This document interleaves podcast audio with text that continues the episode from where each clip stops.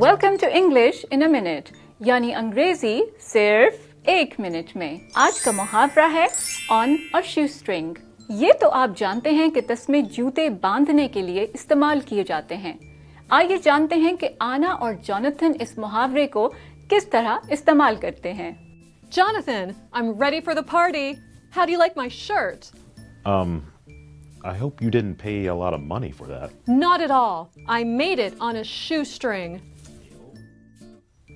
I can believe it کسی بھی کام کو شو اسٹرنگ کے طور پر کرنے کا مطلب ہے کہ اسے سر انجام دینے کے لیے آپ کو بہت کم خرچ کرنا پڑے۔